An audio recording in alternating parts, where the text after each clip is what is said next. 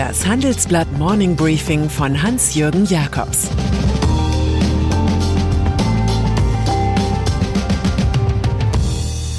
Guten Morgen allerseits. Heute ist Dienstag, der 19. Juli 2022 und das sind unsere Themen. Annähern an den Atomraser-Deal. Juniper ist auch too big to fail. Sonderaktion gegen Chefin des RBB. Nach einer kurzen Unterbrechung geht es gleich weiter. Bleiben Sie dran. ChatGPT und andere Technologien verändern unsere Arbeitswelt rasant. Bei der Veranstaltung Work in Progress diskutieren wir in der Handelsblatt Media Group die Zukunft des Arbeitsmarktes, HR-Trends, KI, mentale Gesundheit und neue Leadership-Perspektiven. Sei am 13. und 14. Juni in Düsseldorf oder virtuell dabei und melde dich jetzt an unter work-progress.de. Atomkraft versus Tempolimit. Politik bedeutet, möglichst viele eigene Ideen durchzusetzen und zugleich möglichst wenig Zugeständnisse an die andere Seite zu machen. Am Ende heißt das dann Kompromiss. Aktuell läuft die FDP dabei zur Höchstform auf. Sie drängt auf den vorübergehenden Weiterbetrieb der verbliebenen drei deutschen Atomkraftwerke. Andererseits will sie dem 130er Tempolimit, das die Grünen pushen, nicht zustimmen. Man müsse alles tun, um eine Notlage bei ausbleibenden Gaslieferungen zu verhindern, sagt der FDP-Fraktionschef Christian Dürr dem Handelsblatt. Tatsächlich hat das vom grünen Heros Robert Habeck geführte Wirtschaftsministerium begonnen, den Stromstress neu zu berechnen. Ein erster Test hatte ruckzuck ergeben, dass es doch beim Ende der Atomkraftwerke bleiben könne. Wir rechnen jetzt nochmal und entscheiden dann auf der Basis von klaren Fakten, heißt es aus dem Ministerium. Vielleicht schaut sich ja jemand noch einmal die Fakten zu Tempo 130 an.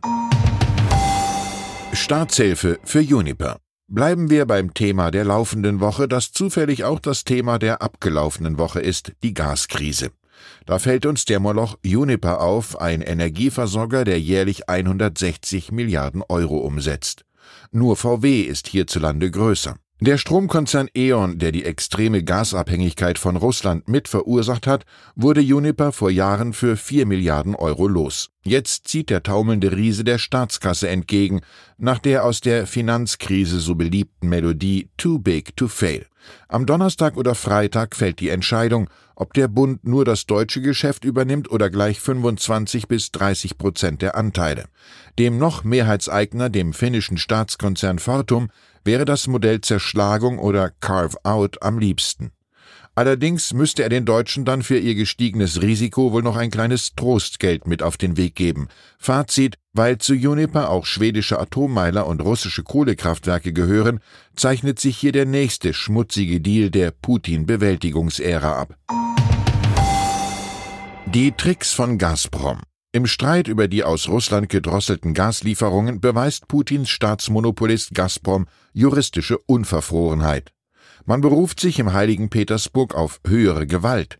Es geht bekanntlich um eine Siemens Gasturbine, die in Kanada repariert worden ist und sich jetzt nach längerem Hin und Her zurück auf dem Weg nach Russland befindet. Juniper hat die Ausrede formell zurückgewiesen.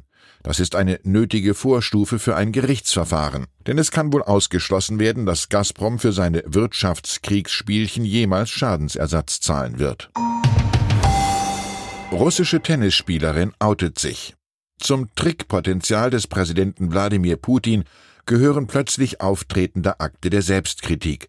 So prangert der Kreml-Chef die Rüstungsholding Rostech seines Vertrauten Sergei Chemesov wegen bescheidener Resultate an. Auch würden die Sanktionen des Westens eine kolossale Menge an Schwierigkeiten verursachen. Hier soll sich der Westen in Sicherheit wiegen. Weniger gefallen dürfte Putin, dass die derzeit beste russische Tennisspielerin Daya Kasatkina ihre Homosexualität öffentlich gemacht hat. Dabei hat sie kritisiert, dass es in Russland eine Reihe von verbotenen Themen gebe. Sie hat bestätigt, eine Lebenspartnerin zu haben und hat am Montagabend ein gemeinsames Foto gepostet. Kasatkina hat auch die russische Fußballerin Nadezhda Karpova gelobt, die sich Anfang Juni als erste russische Sportlerin geoutet hatte. Neuer Dokumenta-Chef. In diesen Tagen erreichen einen viele Mails von Freunden, die sich auf den Weg nach Kassel gemacht haben. Den Besuch der Kunstausstellung Documenta können jetzt alle ohne ein Restgefühl des Fremdschämens absolvieren. Ex-Geschäftsführerin Sabine Schurmann hat ihr Amt verloren, weil zu viel ungeklärt blieb rund um ein Großbanner mit antisemitischen Motiven, das abgehängt worden ist. Jetzt soll Alexander Fahrenholz als Interimschef endgültig Ruhe in die Sache bringen. Also heißt es ab nach Kassel. Das war übrigens einmal ein populärer, kollektiv erarbeiteter Spruch, als im Deutsch-Französischen Krieg 1870 Napoleon III. nach Schloss Wilhelmshöhe bei Kassel geschickt worden war. Die Geheimnisse der Royal Family. Ein besonderer Prozess steht am morgigen Mittwoch in London an. Da klagt die Tageszeitung The Guardian gegen die richterliche Entscheidung, dass die Zeitung von einem wichtigen Verfahren ausgeschlossen worden ist. Dabei war verfügt worden, dass Inhalte des Testaments des im April 2021 verstorbenen Prinz Philip geheim bleiben sollen. Wenn es um die mediale Choreografie für die Royal Family geht, endet in Großbritannien die Pressefreiheit. Der Guardian hat jetzt anhand von Dokumenten neu errechnet, dass im Verlauf von mehr als 100 Jahren Vermögenswerte von 187 Millionen Pfund per Testament übertragen worden sind. An der Spitze der Aufstellung steht der Duke of Five, der Prinzessin Luise geheiratet hatte, eine Tochter von König Edward VII. Bei seinem Ableben 1912 hinterließ er ein Vermögen, das heute 79 Millionen Pfund wert wäre. Der zuständige Richter rechtfertigt das undurchsichtige königliche System mit dem erforderlichen größeren Schutz des Privatlebens dieser einzigartigen Gruppe von Individuen. Die Würde und die öffentliche Stellung der Queen und deren Familienmitglieder seien zu schützen. Wie lässt Shakespeare seinen König Heinrich IV. so schön sagen, ich sage wenig, denke desto mehr. Korruptionsverdacht beim RBB. Und dann ist da noch der Rundfunk Berlin-Brandenburg RBB. Die kleine ARD-Anstalt ist gerade groß im Gespräch. Das liegt an einer Skandalserie und an der Tatsache, dass Intendantin Patricia Schlesinger zurzeit dem ganzen ARD-Verbund vorsteht. Mit schweren Vorwürfen, sie habe gemeinsam mit Verwaltungsratschef Wolf-Dieter Wolf Vetternwirtschaft betrieben, setzt sich heute der Hauptausschuss des Brandenburgischen Landtags auseinander. So soll es rund um das für 2026 geplante digitale Medienhaus des RBB zu dubiosen Verträgen mit Beratern gekommen sein. Anders als Wolf zunächst angab, kannte er den zum Zuge gekommenen Immobilienberater und empfahl ihn sogar dem Sender. In seiner Rolle als Aufsichtsratschef der Messe Berlin soll er außerdem dem Ehemann von Patricia Schlesinger einen lukrativen Beratungsauftrag verschafft haben. Dass Schlesingers stolze Gehaltserhöhung um 16 Prozent auf 303.000 Euro vom Verwaltungsrat bewilligt wurde, findet mancher ebenfalls problematisch. In dieser Sache ruhen erst einmal zwei Arbeiten, die am digitalen Medienhaus und die des Verwaltungsratschefs Wolf. Die Beschuldigten dementieren, die Operation Aufklärung läuft. Zum Schluss kommentiert heute Kurt Tucholsky. Wenn ein Mensch ein Loch sieht, hat er das Bestreben, es auszufüllen. Dabei fällt er meistens hinein. Ich wünsche Ihnen einen gelungenen Tag in aufrechter Haltung. Es grüßt Sie herzlich Ihr Hans-Jürgen Jakobs. PS Die Klimakrise verursacht in Deutschland jährlich Milliardenschäden und wird zum Sicherheitsrisiko. Uns interessiert Ihre Meinung. Wo steht Deutschland beim Kampf gegen den Klimawandel? Wird Olaf Scholz noch zum Klimakanzler? Welche Folgen fürchten Sie für Deutschland, die Wirtschaft und für sich selbst? Schreiben Sie uns Ihre Meinung in fünf Sätzen an forum.handelsblatt.com.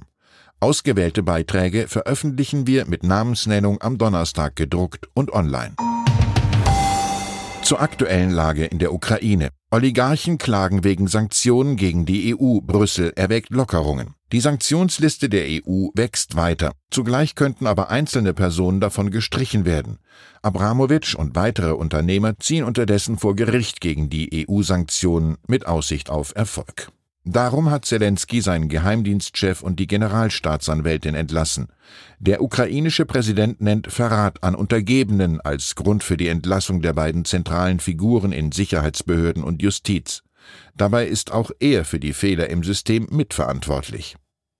Weitere Nachrichten finden Sie fortlaufend auf handelsblatt.com/Ukraine.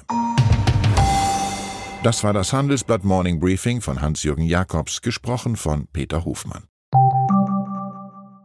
Fintech, Banken und Festival gehen nicht zusammen? Geht doch, und zwar in Berlin. Am 24. und 25. April 2024 öffnet die Messe Berlin ihre Türen für die FIBE das neue Fintech-Festival Europas. Die FIBE richtet sich an das gesamte Fintech-Ökosystem, vom Startup über Investoren und klassische Banken bis hin zur Politik. Das Event möchte das gesamte Ökosystem zusammenbringen und eine Plattform zum Austausch bieten. Seien Sie dabei und sichern Sie sich jetzt mit dem Code FIBEPodcast 35% Rabatt auf Ihr Ticket. Weitere Informationen finden Sie unter fibe-berlin.com.